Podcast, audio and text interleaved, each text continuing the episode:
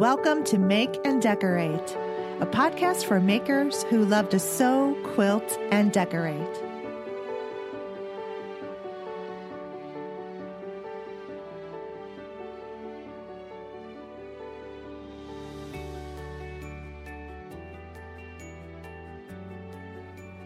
Hey everyone, how are you? Happy Valentine's Day, if that's your thing. Or just happy Thursday.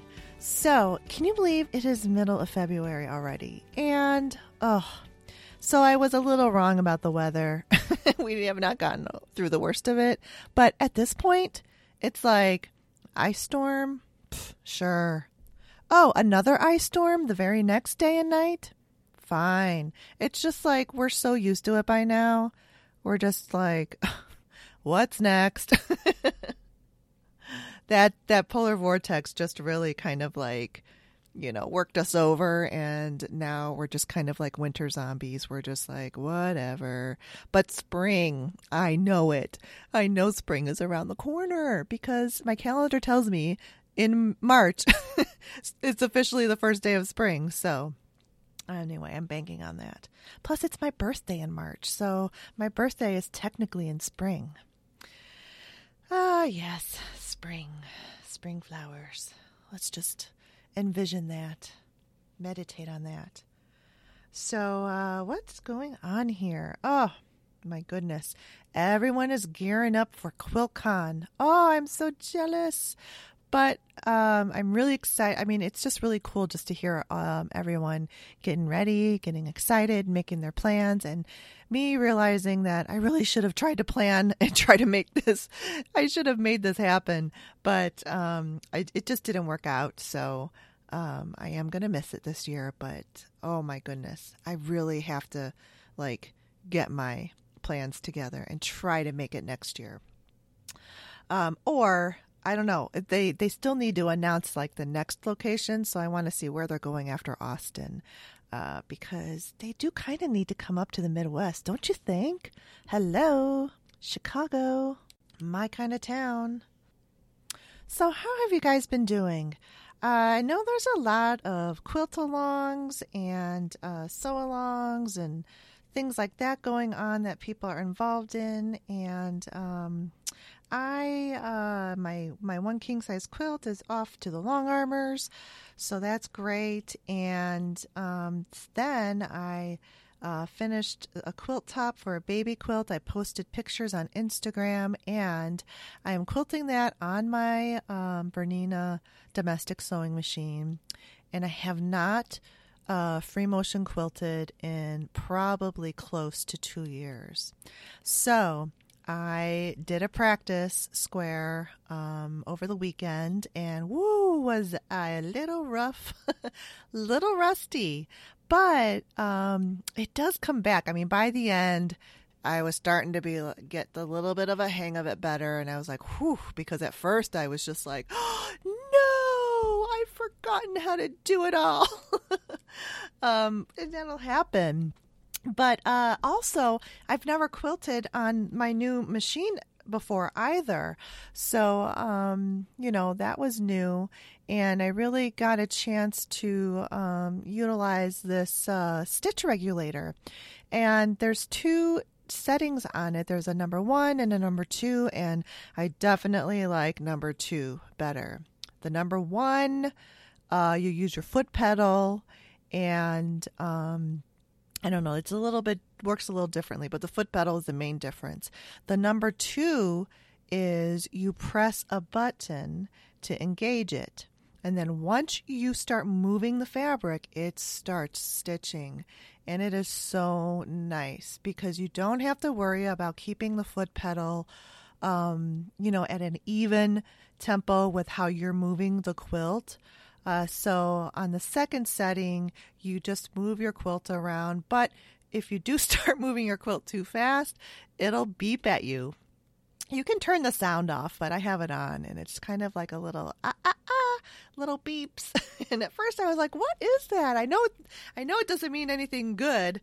I know I'm doing something wrong. So I went and looked up some videos, and then I realized that's what that meant. But it was fun. It's you know, even though I was rusty, and you know, my swirls have little, they're not perfectly round, but I am enjoying it. So we'll see how it turns out, this baby quilt. And then I'm also starting another baby quilt, and I realized I had a charm pack, or the 5-inch squares, and there's 42 of them, of Alison Glass's Road Trip. So cute. I love that fabric line. Oh, it is so pretty. All of those colors are like all colors that I love. And so I'm just going to do a simple patchwork quilt with all of the 5-inch blocks, but I need a little bit more. So I had to kind of stop on that. I laid them all out. I laid them in the order that I wanted, and it's just got to be a little wider and a little longer. So I ordered another 5-inch square pack of that. So I'm waiting for that to come in, and then I'll be able to finish that. And then I'll be able to quilt 2 baby quilts at once, I think, or, you know, one and then the other. So that's what's on my work table this week. I have made some changes or updates to my website. So when you go to the podcast page where I have the show notes, on the right-hand side, there is a little section that helps support the podcast. So I've got my donation button that you can click on if you'd like to make a one-time donation to help support the podcast with software equipment and all the subscription that it takes to actually host the podcast up to all the players. And then I also added an affiliate link. It's actually a button, and it's for Amazon. So in my podcast show notes, if I have anything that you can get from Amazon, I do put affiliate links to those products. And if you click on those, and if you happen to, you know, make the purchase, then, you know, I get a little something commission from it. So that really will help. So if you cannot make a one-time donation, then you can use the Amazon links. And I've got one just on the sidebar of that page where it will just take you to Amazon, and you can shop there through that link, and that will help me too. So I really, truly appreciate any help that you guys can do to support the podcast. I love doing it, and I love bringing you, you know, these bi-weekly shows. So I just want to let you know that that's there and up and running. So yeah. And then I think we should just get into what this week's podcast is about. I have Frances O'Roark Dowell on. We have a wonderful conversation, and Frances she has her own podcast called Off-Kilter Quilt, and she's just a multi-talented person and very busy. So I was very, very happy to get the chance to talk to her. Frances is also a writer, and she has written many books. I think she specializes in young adult and children's novels and books. And she has won literary awards for a few of those books. The Edgar Award is one of them, and that's really amazing. And she has also written Quilt Fiction. And she's got some... I think the first quilt book that she had written was called Birds in the Air, and you can get that. And there is a follow-up to Birds in the Air that is going to release this year, later in the year, so I'll put a link into that. And it's called Stars Upon Stars, so be on the lookout for that. And she also has another podcast that is Quilt Fiction. It's called Friendship Album 1933, and each episode has a chapter or up to a few chapters. She wrote a novel and read it by the author, which is herself, and on this podcast. It's wonderful. I love it. I love it so much. And in addition to all of that, Frances finds the time to quilt. She makes wonderful quilts. She's into modern quilting, improv quilting, and so she does a lot of quilting, and that's what her main podcast, Off-Kilter Quilt, is about. So, let's get into this and talk with Frances. Hi, Frances. Welcome to my podcast. I am so thrilled that you're here on my show. I am really happy to be here, and it's nice to meet you, not in person, but more in person than we've met before. So thank you so much for having me. Oh, I am so thrilled. I'm so excited. And I can never forget your first name, Frances, because that's my middle name. Oh, Stephanie Frances. Yes. My goodness. Yes. And I really, as a kid, did not like that middle name because I got teased by the other kids. Because I guess it was a boy's name, but our names are spelt the feminine way. Right. I never liked my name either. And it's funny because my mother is Frances Jane, and she goes by Jane because she did not actually like the name Frances. But we have a family tradition of using family names. And so when I was growing up, I actually had a nickname, and it was Missy, but I'm not a Melissa at all. Huh. So I just, at some point, I think when I was in my mid-20s and I was working in restaurants, and I just could not, I would fill out my Social Security forms and all the forms, and I just couldn't bring myself to say, yes, my name is Frances, but call me Missy. I just gave up Missy at that point. I'm like, all right, because I'm not sure Missy does menopause. And at that time, I was very, very far away from those years. I decided at some point I need to switch. And so I did. And now I actually really like the name Frances. I like it too. And I learned to like it earlier because of Princess Diana Frances Spencer. Then I was like, oh, it's a princess name. That's a great way to think about it. Yeah, it does look so pretty written out, too, in cursive. So yeah, it does. Anyway, okay, good. I'm glad we like our names now. I'm going to start off with your podcast because that is how I discovered you. I don't know. I started listening to you maybe 3 or 4 years ago, and your podcast is Off-Kilter Quilt. Mm-hmm. I think you even took like a little break at some point. Did you, or am I thinking of a different podcast? Yeah, I never took an official break. A few years ago, maybe 4 or 5 years ago now, my mom got really sick. She had cancer, which she recovered from, but I went for several months with really not podcasting. Uh-huh. And I have to say in the last year or so, I'm not podcasting as regularly as I would like. I would like to put out an episode every 2 weeks because I think people like that when you show you will. And it's more like every 3 weeks. But, I'm doing another podcast as well, Quilt Fiction. Yes. So that's really lots of fun, but that's kind of cut into my Off-Kilter Quilt time. But we are almost May will be 9 years of doing it. Wow. Really nonstop, except for that little bit of a break. Wow. Yeah. That's amazing. I love it. And your diary journal style is so cool too. And I think that it's because I've heard other journal style podcasts, and yours, I think, because you're a writer and you're just so flowy and everything is connected, and it's like a story every time I listen to your podcast. So I love that about your podcast. And I love when you record in the summer and you have all your night sounds going on. I hear crickets, and then sometimes I hear birds. And so it's pretty cool. It's because you're in North Carolina, right?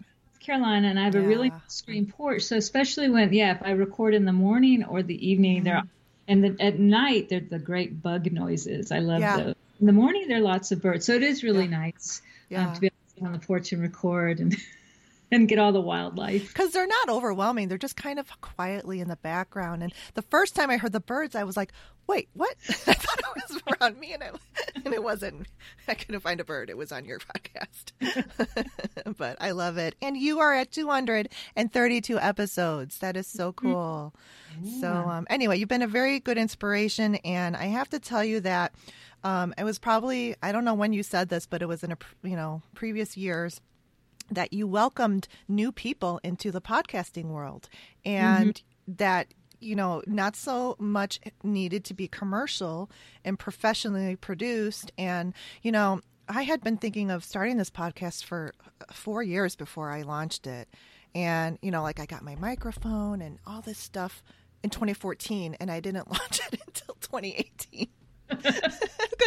Just because of, you know, the confidence level and who's going to want to hear me and what if I'm not professional sounding enough and all of that. But listening to you, and there's another podcaster, Stephanie Kendren, and she helped me. And, you know, so I just finally decided I made it my first of the year goal last year of like, you're going to do this or you're not going to do it. And I did it. And then I was like, what was I so afraid of? Yeah. I love it. I really, really do. But I attribute some of that inspiration to you. And I appreciate you for saying that on your podcast, because I think you really are inspiration to others.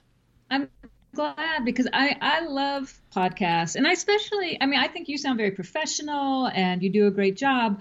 But it's not a commercial podcast. It's still in its way homemade radio, which is what I love about I mean, I love the whole, there's just a spectrum now, right? There's stuff that's almost like it's produced and sponsored and has commercial breaks, and it's often really, really well done. And then there's what we do, which I, you know, is more like talking with friends and just pursuing our own interests. And I've never pursued sponsorship for the Off-Kilter Quilt, because I just don't want to have to, you know, then feel, because you've been very kind in describing my style. But the fact is I get rambly and I forget words and I go off on tangents. And I used to be very good about editing out ums. And I'm just, now I sometimes do, if it's, because some days I am just rambly, you know, but for the most part, I like not having the pressure of having to be too professional. I try not to be boring. That's my threshold. No, I don't think so. And you've got a Travis the Quilt Dog, and I've got my Cooper, who's sitting right there. You can't really see him though. He's, I don't know, like, you know, like whenever you get on the phone, your pets kind of know that your attention is elsewhere. He's like that too. And like on the microphone, and I got my headphones on, he's like, what are you doing? I need you to put back on me, please. Yeah. Thank you. Yeah, exactly. So, okay. So that's about your podcast. And, oh, you mentioned your other podcast, which you launched, I think it was last year, with Quilt Fiction. And this is pretty cool. And I don't even know how you do this, because you were writing, like, as you were recording this novel, this Quilt Fiction book. It's just a really silly idea. Now I have to follow through with. I'm almost done. I'm still writing the book, and it's amazing because my career is I'm a children's book author, and I've been publishing for 20 years, and I've been very fortunate. I make a living doing that. But a few years ago, I started writing quilt fiction and have published a novel called Birds in the Air, and then a collection of short stories. And I think this summer, I think June 1st is the pub date for the follow-up to Birds in the Air called Stars Upon Stars. But I've also for a long time been working on this 1930s quilting novel, and I decided I knew the best idea in the world is to start podcasting it, reading it out loud while I was in the process of writing it. And in some ways it has been the best idea in the world. And in other ways, I wake up in the middle of the night going, oh my goodness, what have I done? What have I done? But I'm almost done. I have, the way I have it planned out is I have 5 chapters left, because there are 5 characters, and it's almost like a round robin. You visit a different character each chapter, but I am almost at 500 pages. And as someone whose career has been writing manuscripts that are around 150 pages, this is just, it's crazy. And it's, but it's really cool. I feel, you know, I feel like I've accomplished something just with that length and with finishing. And I am really close to the finish line, and have, and people listen to it. So it's really, really cool. Yeah, I do. I'm 13 chapters behind, or episodes, not chapters, episodes. But I love to save it to listen to. One of my sisters lives about an hour and a half from me. And lots of times I go there and I'm driving back late at night. So I'm driving and I'm hearing the story, and it just makes the drive go so much faster. And I don't know, I just like it. So, and I love the story. I love, you know, it reminds me a little bit of Little Women. That was one of my childhood favorite books. That's and true. Just, yeah, like sisterhood and women that may not normally get along, get put together, and they're accomplishing a common goal. And yeah, I love it. I really like it a lot. And then in Christmas time, you released a Christmas sort of a short novel that's related to that. It's almost, it's a prequel because it's a year earlier, 1932. Right. With the same characters, though. The same characters, which was really fun. Although I had to, you know, it's particularly when you're doing something over a long period of time, you can forget things. And I had in the prequel story, the Christmas story, I almost had one character get a dog. And then I remembered just by luck, I was like, oh no, her husband is allergic to dogs, which we'll find out in 1933. So it's like, oh, and so to make all the facts fit and also, you know, and yeah, writing a prequel is interesting because you have to anticipate. You can't give away too much, and you can't let your characters know what they don't know yet. So yeah, that's crazy. And I love doing it, and I've always wanted to write a Christmas story, so that was really. Oh, it's so cool! Yeah, I've not finished it yet. I started reading it on Kindle, and then, like a week or two after I started reading it, you sent an email out of like it's going to be available audio. I was like, what? Yeah. Well, a lot of people, that's the interesting thing. And I hear from a lot of people about Friendship Album 1933, which is the novel I'm reading, is that, you know, they don't read as much, or they get a lot of their storytelling through audio now, through Audible books, you know, audio books and podcasts. And there were people who were so happy that we did the story on audio because, you know, they were never going to get around to reading the print version, but they could listen to the audio version in the car, you know, going to work or what have you. So that's audio is huge, you know, and on every level. But a lot of people, that's how they get their storytelling now. It's true. Yeah. I mean, I try to kind of do it half and half, but it's tough when you just, you know, you want to sew too. So then you can have it on at the same time.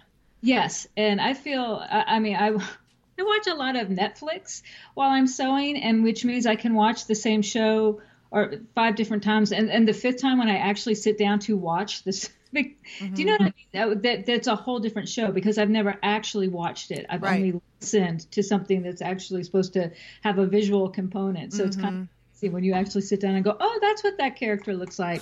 The same thing. So, yeah, but it's funny, but it also gives a show a longer life for you because, you know, half the time you miss half of the dialogue because your machine is going. So that makes sense. But I've watched Downton Abbey now about 500 times. Every time I catch a new thing that I missed before. So. Right. Cool. So let's talk about your love of quilting and go back to where it all began for you. Just like back, like where you're from and how you got started and whatever your creative tendencies were leading you up to your interest in quilting? Well, you know, so I started making quilts in 2007, and I've always loved quilts, but I was always kind of scared of quilts because I would get books out of the library about how to make them, and there were fractions, like 7/8. For some reason to me, at one point in my life, that was the most terrifying fraction in the world. I couldn't figure it out. And then one day I realized that it was actually just basically 1. You know, you're a 1. But for a long, I would look at the books and I would see the instructions and I was just overwhelmed by them. And it wasn't until a couple different things happened, and one was that I discovered Gwen Marston's Liberated Quilting, and she said, don't worry about the fractions, just cut stuff up and, you know, mess around with it and play. And that was, it was in fact really liberating. Before I made quilts, I knit. I've always loved doing crafts. I've always loved doing things with my hands, in particular, I think because I'm such a word person, it's such a nice break to be nonverbal and to make things. And when I was a kid, I loved to draw, and I drew all the time, and I cartooned, and I was very into music. So I was always, and I wrote, and I was very creative, but it really took a long time to be brave enough to try quilting. And that was largely because someone said, you don't have to follow all the rules. And later, after I had made a couple quilts, I actually took a class at a quilt shop here in Chapel Hill, I live in Durham, North Carolina, and I actually learned how to do things right, you know, but I needed, and that's how I learn anyway. I learn by kind of messing around and messing up and then getting comfortable enough with the process that someone can come in at that point and say, okay, here's what you're doing right. And here's what you're doing wrong. But I'd always loved quilts as things.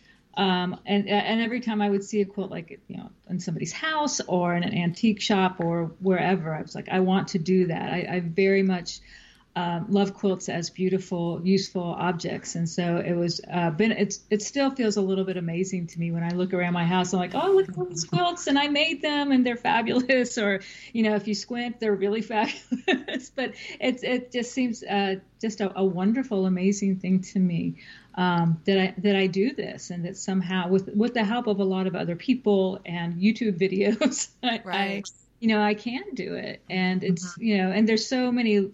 No pun intended, but there's so many layers to it. It's the making and the creating, but it's also the community and the history. All of that makes it a really rich experience for me.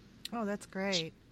Yeah, I similarly for me too. I didn't start quilting until like my mid to late 30s, and I had always wanted to. I had sewn on and off, you know, home deck and clothing, but I don't know why. When you look at a finished quilt, it is sometimes just so stunning, and you can't really, when you haven't learned to quilt yet, you can't figure out how did they get all of those pieces like that. That's too hard. It's so hard. It doesn't. If you don't understand the nine, you know, it's not a 9-point grid, but you know the grid system, and suddenly and know how to look at a block and break it down. It does. It just seems like wow, that Magic. Is so complicated and. We have a couple quilts on the wall, and that's one of my husband's favorite things is to kind of try to figure out how I did that with the more traditional blocks. I'm like, it's just triangles. It's just triangles. It's so cool. And then, so do you like to do piecing, or what type of quilting do you like? Foundation paper piecing or applique? I kind of like it all. And it's interesting because this book, Friendship Album 1933, is based is set obviously in 1933. I'm doing a lot of traditional quilts right now to kind of correspond with the book. And I do enjoy it. And then I'm very happy to go all the way the other way into improv piecing. I love all quilts. I'm omnivorous as a quilt maker. Probably my favorite mode of quilt making is modern, and I do modern applique, and I love paper piecing. I've done some English paper piecing and would like to do more. But I do love a 1930s traditional quilt, and now I'm doing it's called the hand-pieced quilt along. That a couple of friends of mine are running, Kristen Esser and Patty Dudek, and so I'm actually hand piecing a sampler quilt, which is very relaxing. Yeah. So, but I really do. I like jumping around to different projects. I'm fairly good about finishing projects, and I enjoy having from time to time having a pattern. Mostly I don't. Mostly I just do my own patterns or make stuff up as I go along, which is kind of how I am as a writer too. It's like, what will this be? I don't know. Let's see. Let's throw something on the design wall and go. Then to follow that with someone saying, here's what you cut out. Cut these pieces out and then sew them together. And that itself is a kind of a relief to be instructed. So I like both though. Yeah, I think I agree. I do too, and I do like to kind of delve into. At one point, at the beginning of my quilting, I tried foundation paper piecing, and then I was like, I hate this, never again. And then I tried it again when I saw that, what's her name? It's New Zealand foundation paper piecing. She does these.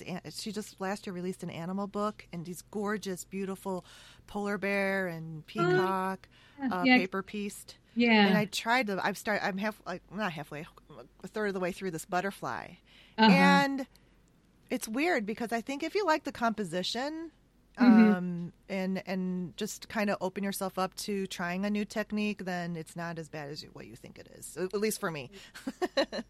You're like, I really want to make that quilt, and I'm going to figure out how to do it. Sometimes that's what it takes. Yeah, and paper piecing is interesting for me. You know, I'm left-handed. And weirdly, I'm not visual. It sounds weird to say. I'm not visually smart in some ways. I think there's some people who make sense of the world visually, where I tend to do it verbally. And with paper piecing, the hard thing for me, and it makes my brain twist up, is where you're having to flip stuff, flip and go backward. You know, it starts off really backwards, especially the first couple pieces, and then once you get started, I have found that I really enjoy the challenge of it because it doesn't come naturally to me. I don't automatically go, yes, I understand how this works. And so I mess up a lot. But sometimes when you mess up, you make really interesting discoveries. That's what I tell myself. Yeah. Cool. And then do you machine quilt your quilts or long arm? I can't remember how you quilt them. I machine quilt them. Okay. Not well. I'm getting better. But I just, I drive myself crazy. I can be kind of absent-minded and sometimes I tend to daydream a lot, which means I make mistakes are two things that I feel like after quilting for, 12 years now, they're mistakes I shouldn't be making. But I'm getting better with my machine quilting. I really like Jackie Garing's Walking Foot books and her class, and she's been really helpful, and Crystal Watson has been very helpful in terms of learning how to machine quilt. But I do machine quilt all of my quilts, and I will say I tend to stick to the simpler the simpler styles. And back in the day, I was much more interested in sort of the free motion, and now I really love the straight line. And I think, but I would love to get like a mid arm or a long arm, because when I watch people do that, when you go to shows and it just looks like an incredible amount of fun. It does. It's cool. And at a couple of those shows that come around here, they let you try it, and it's a lot of fun. It's just like driving. Well, plus they're pretty clever. It's the mid arm is what I tried from HQ, and they had black fabric and like that real thick 40 weight. Variegated, colorful thread. Yeah. Anything you quilted on there looked fabulous. It's just I must have that machine. I know. I think that would be. It just looks fun to me. I would never want to do it professionally. Right. I admire people who do it professionally, but that would be a kind of pressure when you start asking people for money. It becomes a different game. But I would love to do it for myself. Oh, cool. That's really cool. And what sizes of quilts do you normally make? Are they more like lap sizes, or do you do the big bed size? Well, my goodness, Stephanie, I did a quilt to go with the Friendship Album 1933. I made a pink and white crown of thorns quilt. It's a really pretty pattern. I saw a picture of that. Yeah. Yeah. Yeah, but it ended up being huge because, again, I just kind of do things on the fly, and my math skills are minimal. And so, so I'm like, oh, this will be about 70 by 90. And it's just like, it's a mile long and a mile wide. And I quilted it on my Bernina. And I have to tell you, I ran into some problems just through my own inexperience of working with a quilt that size. So it was actually kind of disappointing in the end, because it didn't look as good as I wanted it to. That, for me, that's a huge quilt. So it turned out to be like a king size quilt. Uh-huh. Typically I do, lap size and twin size quilts, but at some point you feel like, okay, I've got enough of these, I need, and try to do more bedside quilts. But that is one thing as a machine quilter. That's so hard. But I do like making quilts just to try things and make things. And so at that point, with that, a lap size or a twin size quilt is just the perfect size to do that. Yeah. I haven't really machine quilted anything larger than let's say a lap size so far. I've made, some king size tops, but I've sent them to be long armed. And that's only because I made them for people. So I didn't want to be responsible for quilting it. Right. Now that's what I am machine quilting a baby quilt right now. And I just feel like I'm flying. It's like, those are the most fun because they're small enough and they're not dragging down. Like with the crown of thorns, I'm like, I have like 20 pounds of quilt over my shoulder. I felt like I was. Mm-hmm. Yeah.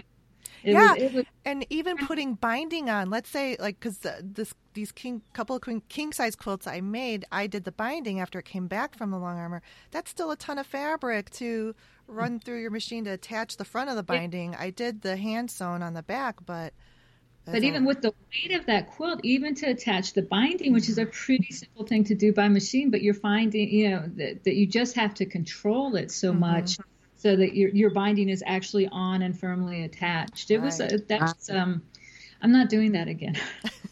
I'm done.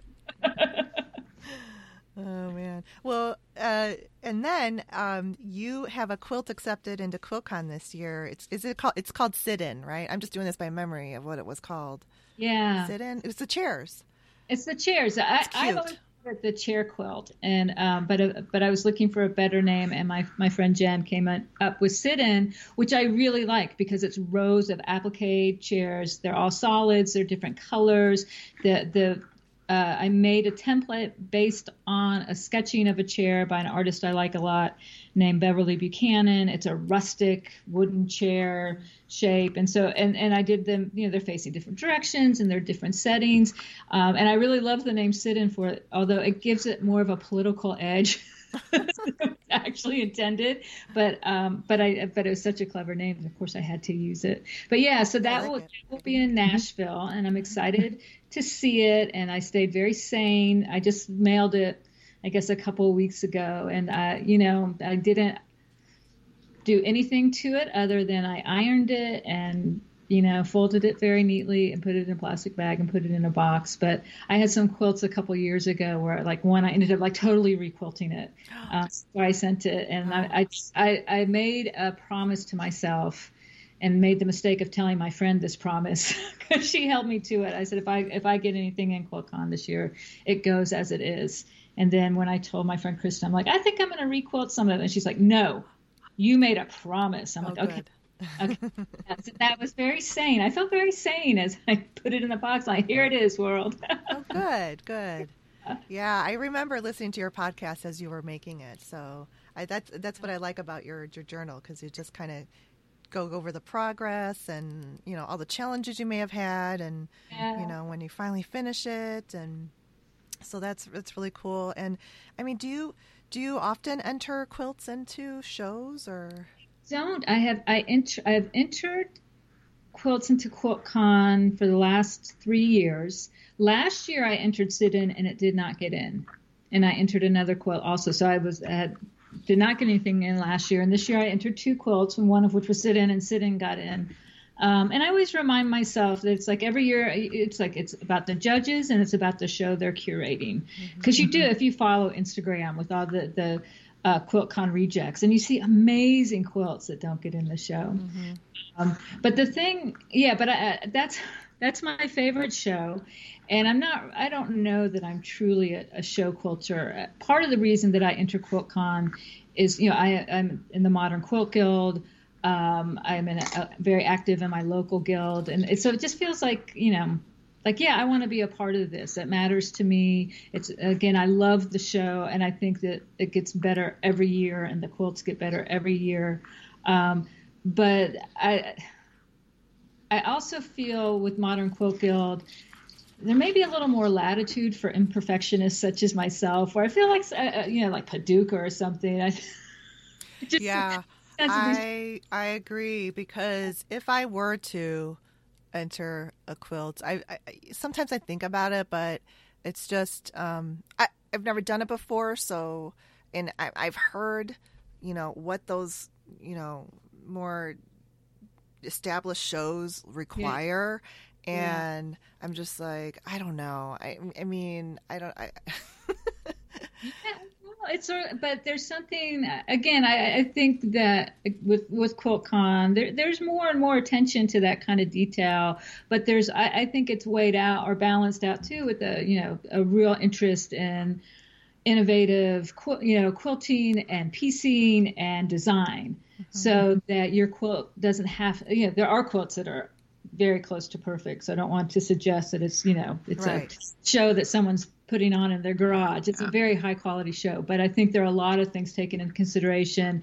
Whereas my sense, and I suppose I could be wrong, is that with shows like, with the bigger traditional shows that you can't even get in the gate if you're, you know, T's and aren't crossed or whatever, you know, that you know, and I suspect if I sent a picture into like Paducah, they would just, I would be laughed off whatever they had, the screen or the computer, they would just, but be able to, they would go, no, we don't think so. So I don't even know if that's true, but right. I don't have the confidence in the finer skills of quilting. Yeah. Because that one, I do know they really look for perfection, and I kind of get that because if it's a competition or whatever. But yeah. I do think that QuiltCon would be a good place to start, or even like that one show that's the outdoor out in the Pacific Northwest. The Sisters, yeah, that looks pretty cool too. And it would be an excuse to go to Oregon, right? Yeah, but, yeah. That has a different vibe to it, doesn't it? Mm-hmm. Yeah, it does. Yeah. So kind of a little bit more relaxed and not so much because just my personality type. I'm just, you know, I research things and I, you know, have been trained just even in my education with. I took piano lessons for 12 years and interior design, and it's all about perfection and you know. Like that's what you do. So I've had to relax my own self over the years, and sewing and quilting has actually taught me to like not try, like it does, because things don't get finished. When I was really like trying to be a perfectionist, I wasn't having fun, and I was struggling and just, you know, like trying too hard to get it perfect.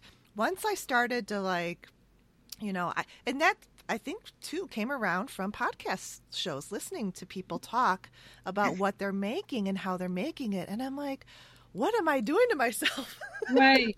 Well, that's what, and I so often think, especially, you know, getting a little away from the official judging of quilts, but when it's just regular, we're much harder on ourselves than anyone else. No, you know, people... You know, even at my quilt guild, when we do show and tell, no one's looking for that place where your needle jumped while you were doing machine quilting or checking on your seams. They're taking pleasure in the quilt and the colors and the design. No, you're the only one who notices these little things. And what's interesting is that if you, you know, you're working on a quilt and it's so in your face and you just sew everything that's wrong. You see it. But if you put it away for a little while and you come back to it, a lot of times it's like, oh, what was that? What was bothering me about this? And it is when we're making our quilts, we are really close physically to them. And we can be really hard on ourselves with that. And what's, you know, without stepping back and seeing literally the big picture of the quilt we've created. It's true. It really is true. And, you know, just one time that I really noticed it was when I made a baby quilt for one of my sisters. And that was the first time that I really took the leap of like this free motion. And I just kind of like did my own little, like did loop-de-loops. And then I made these little hearts because it was a baby girl. Yeah. And just kind of like meandered it all over. And of course there's mistakes and whatever. But it was my sister, so I knew she would be kind of forgiving about it. Her reaction was, this is the most amazing thing I have ever seen. And I was just like, really? I'm getting ready to explain all my little like, oh, sorry about that. No. Right. Then I like was like, oh, I'm not going to show you any of the errors. Yeah. Just step away from the quilt. Yes, it is lovely. Yeah. No, totally. And, you know, that's... When you're giving quilts to the muggles, it's even better because they have no idea what they're supposed to be looking for. They just are like, a quilt? I didn't even know people still made quilts. It's very, but they really appreciate, you know, and what you've done for them, you know. Right, and I think that's why we as quilters stay with it because of that part and, you know, just the joy that it brings. And then I don't know, I just keep learning. I love to learn, and I love the community, like you said, that goes along with it. It's really just I mean, it grows, and I just learn from everyone, so I just love that. Well, yeah. It's exciting because you can start at a pretty basic level and make a quilt that's pleasing and that works, right? It keeps the body warm. But there's always something new to learn. And sometimes, like with paper piecing, sometimes we're resistant to that. But when you take on the new skill, I mean, especially as adults who we are done with our formal education, and in some ways have gotten in our adult ruts. And so to have this thing where we're continually learning, and everything we learn makes our quilts better and makes it's really fun. Like doing this handpiece quilt along that I'm doing, it's just like, oh, this is so great. It reminds me of like when I first, when you first learn something and you just want to do it all the time. And I know I will look back at this early hand piecing and go, wow, that was not good. But right now, because I'll get better. But I love that idea that I don't think we will ever, as quilters, run out of things to learn and to get better at, and new skills and new techniques. And that's, I think as humans, we're built for that. I think we're built to make things and joy from the making, but to continually learn and explore and discover. And so it's all there with quilting. It's all there. I know. And then plus the fabrics. Let's get into that. Yeah. So what fabrics, some people, love solids and or just prints, but I like them both. But yes. Let's hear from you, like what your preference is. I work a lot with solids. And some of that is the modern me. Some of that is the me that gets overwhelmed. And forgets to play. And I think that prints ask more of you as a designer. But at the same time, going back to my handpiece quilt along, I went and bought fabrics the other day. I'm really excited. We have a new fabric store near us here in Durham, which is just very cool. And I thought, I'm just going to go pick out a couple half yards, and I'm going to do prints. And it was so much fun. But because it was just two prints that needed to work together, it wasn't overwhelming. Like, oh my goodness, I have to pull these 8 or 9 fabrics to work. And it was really exciting. And I'll tell you, I am not someone who knows designers. I mean, obviously, if I see Kay Facet, I know it. If I see Tula Pink, I know it. Otherwise, I'm kind of like, oh, that's really cute. And that's about it for what I have to say about the designer. There's certain, sometimes online, I'll realize I keep looking at fabrics and like, oh, I like that, I like that, I like that. And it's the same designer. But I don't have the brain cells left to really invest in being able to distinguish designers. But I think because I have worked for the last 5 years so much in solids that I'm kind of ready to do more with prints again. I did when I was first quilting and using patterns all the time, and had a great fabric store in Chapel Hill, Thimble Pleasures, where they would help me pick things. I think my early quilts, there are a lot more prints, but I went pretty quickly into batiks because batiks are easier to kind of mix and match. They're like blenders almost, right? They're blenders, yes, I think. And so you're really, your number one focus is color. With prints, you really, it's not just the color, it's also scale. And so that can be, again, I'm someone who, for whatever reason, I just can't take in too much information at once. I'm a slow learner. But I'm kind of excited now about the idea of like, yeah, I think I'm going to play more with prints. I just feel like there's more and more good stuff out there. It's beautiful. Oh, yeah. It is. Yeah. And I gravitate to all the artistic, like watercolor-y type of fabric prints and stuff like that too. So I just like it all. I mean, I love fabrics totally. Just even coming in from my interior design background. But that is so different, though, than quilting. Well, yeah. Because of the scale of the fabric. And, for draperies and sofas, you need a little bit of a bigger scale of pattern and stuff. So I had to learn that when I very first started quilting, because I would get these, like, large, printed. And then you cut them up and you just totally lose that perspective. Right. That's a learning curve. And I feel like in some ways I'm back on that road and back at that curve where you realize, yeah, you can look at this big bolt of fabric and you have to remember, it's like, yes, but you're cutting it into 2.5 inches. And that makes it a different thing. But yeah, and I would think too with interior design and decorating that texture plays a role. Yes. And quilting, although maybe we try to, I don't know. Nah, I'm not even going to go there, but yes. For me, it does, because that's why I haven't done very many totally solid quilts, because to me, it's very flat. But some of these quilters have developed a way to create that texture with their patterns and really, yeah.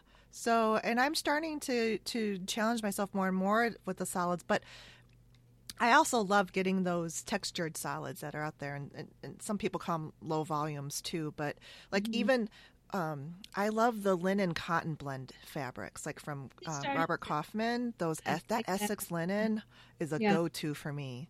When I like mix solids into a quilt, I'll do some flat cotton solids, but I always want to put in like that little linen texture in there.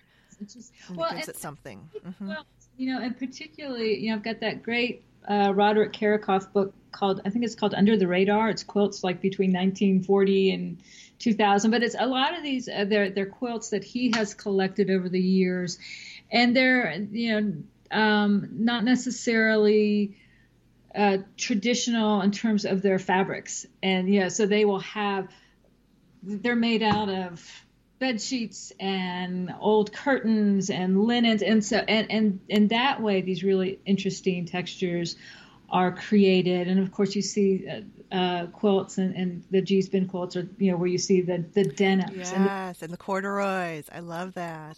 Talk more about texture is a thing, isn't it? Austin, learn something. It is, but yes, but I do think in modern quilting, yes, with the solids, where that texture is created is in the quilting, which and I know a lot of traditional quilters are like it's over quilted, but it's like but I love that what that adds to the overall feel and look of the quilt. Yeah, it's pretty cool. It's fascinating to me. I love it.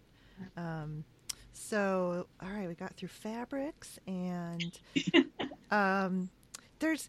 For binding, do you do mostly machine binding, or do you do the hand binding? I do hand. I mean, I attach the front with the machine and then hand bind. Flip it over to hand binding, if that's what you mean. Yeah, always. Yeah. No, I'm not going to say that. My early quilts, when I was just making it up as I was going along, I had no idea how to do binding. And you know how blankets have like the thick satin. Yes. I thought, well, that's how it should be like an inch or two. Right. and I also just machine quilted on at the same, you just kind of fold it over and go, and then I was done. I learned. I took my class, learned many things, and one that had binding all the way along. But that was a thing. I remember doing a quilt, and this was before I took classes, and it was an Amy Butler pattern that I actually didn't know was a quilt because she called it a throw. And it wasn't till later when a friend said, "Oh, that's a nice quilt you're making." And I said, "No, it's a throw." And she said, "No, it's a quilt." But she actually was someone who had done sewing. I don't know if she'd done quilting, but I was standing there and I could not, like reading the directions about the binding and how to attach it. And I could not for the life of me figure it out. And she came over, she's like, "This is what you do. And then you flip it over." She was able to look at the instructions and get it like that. Whereas I it just wasn't an automatic translation from here. I'm reading, and I have to see it too, because I have a couple of books, like one of Nancy, what's her name? Nancy. Nancy Demon, Nancy Crow, Nancy. The Nancy who had the TV show for 30 years. Oh my gosh, I can't believe I can't remember her name. But anyway, I have her books, and there's these, they're not photographs. They're just like those sketch schematic drawings. And when you go do the corners of the bindings and you fold that up at that 45, that is very hard to illustrate in a book and to see and comprehend. So It wasn't until I actually saw someone doing it in person or on, you know, a video that, that I could really like get that. And I think sometimes it's like that. I have, it's a, I guess it's not crafts anymore. I guess it's Blueprint, but a class on bindings and finishings. And the teacher's name is Mimi something, and she's fabulous.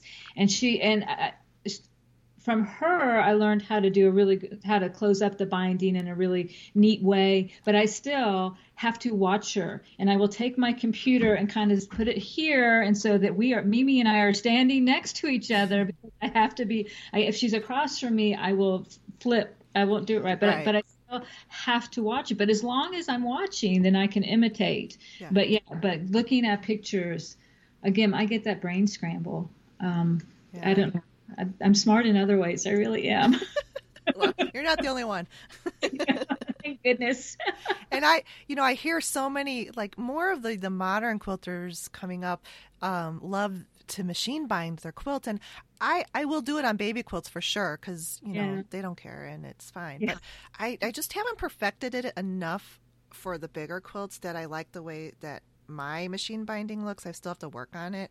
So I still just do like the hand, because it's not, it's not that, to me, it's not that bad. It's kind of like a relaxing thing to do. I enjoyed it as well. I enjoy that when you, because you're right. It's the last thing you do, and you just kind of sit down in front of the TV or listen to music or a podcast, and you do it, and it just is. I find it very relaxing.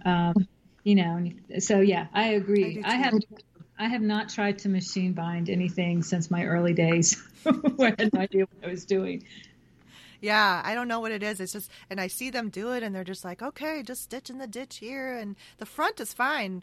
Or they put it the back on first and then roll it over to the front. So that what you see on the front is very presentable. But when you go to the back, there's just that little flap of fabric still that's under the stitching that I just, Yeah, that's to me too. No. So you're going to QuiltCon this year then? I am. I'm really excited. It's not too far from you, Tennessee, right? Yeah. It's not that far. It's going to be about an 8-hour drive. I'm going with my friends from the Quilt Alliance, and we'll actually, I'm on the board of the Quilt Alliance, which is a nonprofit that works to document quilts and quilt stories, which, you know, I'm all about the quilt stories. Yeah. And so we are all driving together, and I'm already trying to plan for how tired I will be, because I'm a total introvert. Like after we're done talking, I will have to go rest and have some tea. It's about as social as I get on a Tuesday afternoon. But preaching to the choir. And so when I think about QuiltCon, I mean, it'll be so fun, but I have to plan ahead to I have to take breaks. But when you're there, it's like you want to talk to everybody, and you'll meet up with friends who you only know, through online communities and all of that. And so it's so exciting. And yet I just will be totally zapped by it. So I haven't been yet. I want to go to a QuiltCon, but I made a decision to go to this other retreat in September because it was Sarah Lawson's. She wasn't going to have any more of them in the near future. So and she's local, and the retreat was local to me, so I had to go. It was for bag making. So I gave up for this year, but I will need to go to QuiltCon sometime.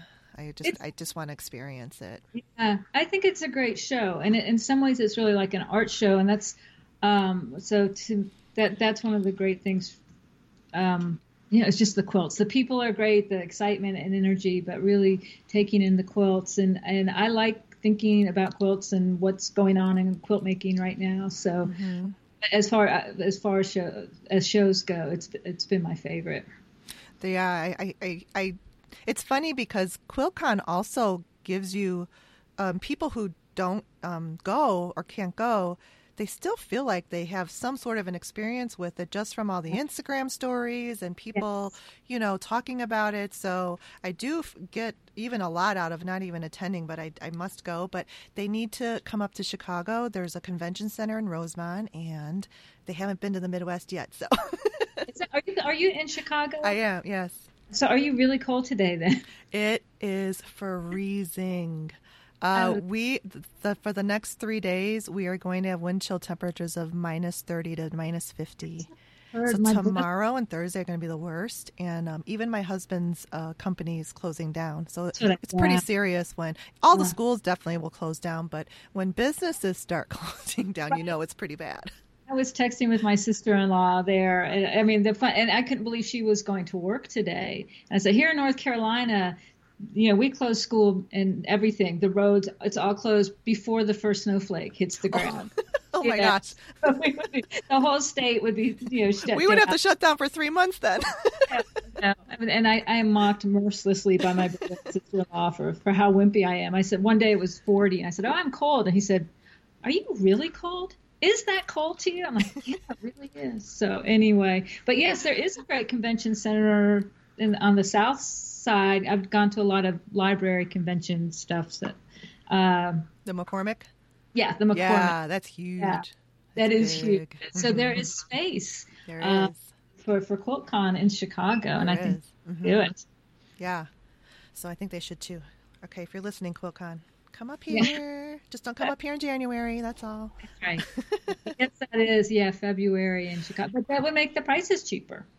Well, that's true. Yeah. Yeah. February or March, and they did send a survey out asking like if better times of the year, like even April or you know, March. So who knows? Yeah. Maybe they'll even push that back from February. We'll see. Yeah. Just wanted to. This is the last thing topic, but I just it's funny because I feel like I know you because of your podcast. Mm-hmm. And so then I kind of like just asked you. Then when I started to prepare for this recording, I went to your website and I had not been to that yet. And I immediately got choked up and like panic because you are a award-winning author. I mean, like I had no idea that you wrote all of these children's books, win awards, young adult teen. That Dovey Coe won that Edgar. It did. Allan Poe Award or is it Edgar Poe Awards? It's just the Edgar. I looked it up. Yeah. The Edgar Awards. I know, and I was like, oh my goodness. Which is weird because I didn't write it as a mystery. I don't even read mysteries. And so when my editor, this was my first book. It came out in 2000. And so when my editor called and said, it's been nominated for an Edgar. And I said, why? And she said, I have no idea. But there is a murder in it. Yeah, I had to talk to my lawyer, older brother. I'm like, I don't know why. And he's like, well, at the beginning, someone gets murdered, and at the end, they figure out who did it. I'm like, that would qualify as a mystery.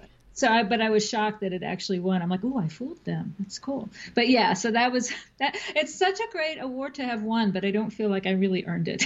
I don't know. I think so. Like it's been intentional in my reading of the mystery. Pretty prolific author, and just your website is beautiful and it's so easy to navigate. But I love that you do this. There's a tab on there for creative writing for kids.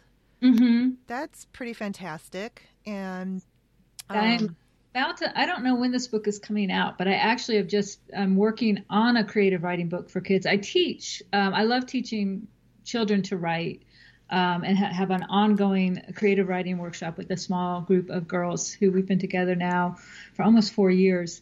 But yeah, that's so I love teaching, but as an introvert, I have found that I just can't do it.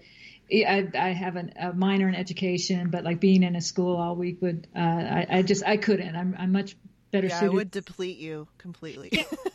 It would, and I'm better suited to writing and then doing the teaching on the side a little bit. But yeah, so that's a really fun thing to do and to write about. And kids are so courageous and enthusiastic. The ones who really want to write, not all. I've met. Well, yeah, and I mean, I wish I had this resource when I was a kid because I was out. It's weird because I've even told my husband, I'm like, oh, I just wish I could just write a book. How do they do that? How do these novelists just sit down and, you know, I know there's like a technique to it. Like you have to have a protagonist and a antagonist. I don't even know what I'm talking about. So that's just not even. Right. No, you just have to have a story, but it's like, you know, it's like anything creative. It's a process and there's a lot of messing up and you have to be willing to write a really bad first draft, you know? And I think quilt design is like that too. Mm-hmm. you know, because I really love that part. I love making up my own designs, but I also understand that often as I'm trying to translate what I have in my head, the images in my head, to my design wall, there's a lot of disconnect there.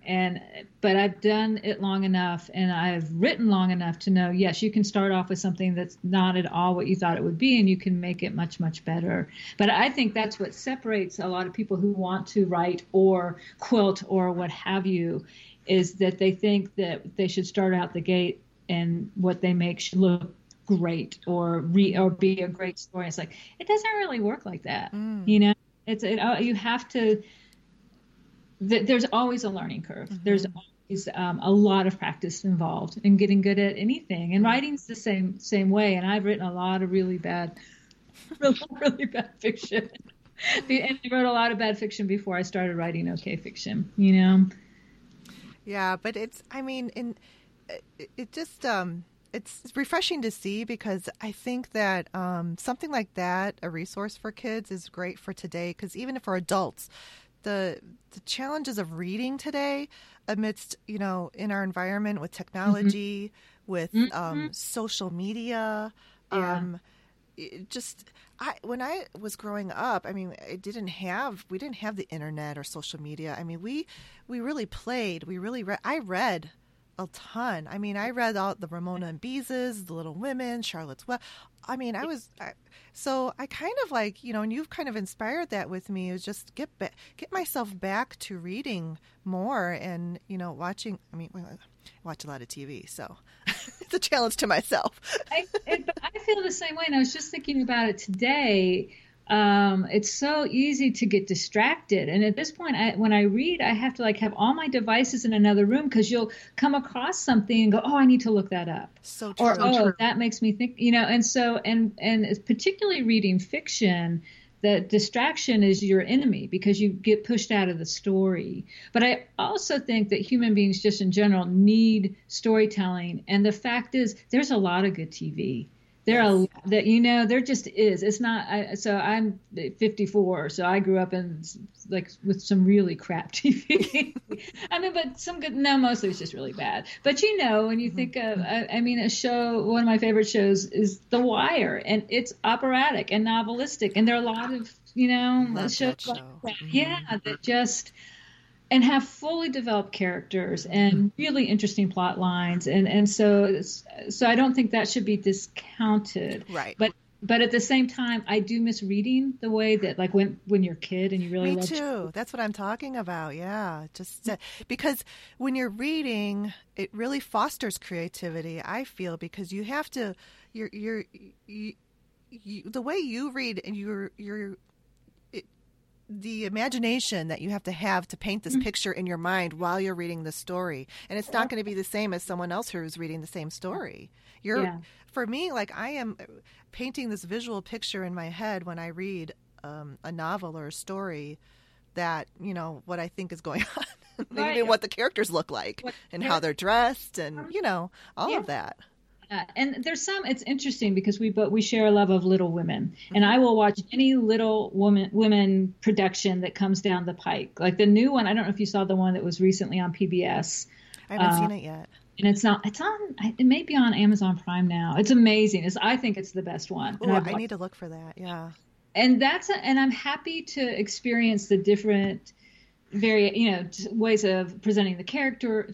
And the different takes on the story. But other stories, I will never watch the movie, because the movies can so quickly replace what you've imagined, and you lose what you've imagined. Whereas Little Women just stands up to all of it. Little Women does, takes no prisoners. There's nothing that they can do to your Little Women that's in your head. But others, it's like Harriet the Spy was a book I love. I would never watch that movie. Bridget, never will I ever watch that movie. And it may be a great movie, but it can't. I don't want it to. Colonize my imagination. Right. They're so visually powerful. But that is the great thing about reading, is you're creating this world. Right. And that's what it's so fun to talk to younger readers. Although at this point, Harry Potter's pretty old. It's 20 years old. Yeah.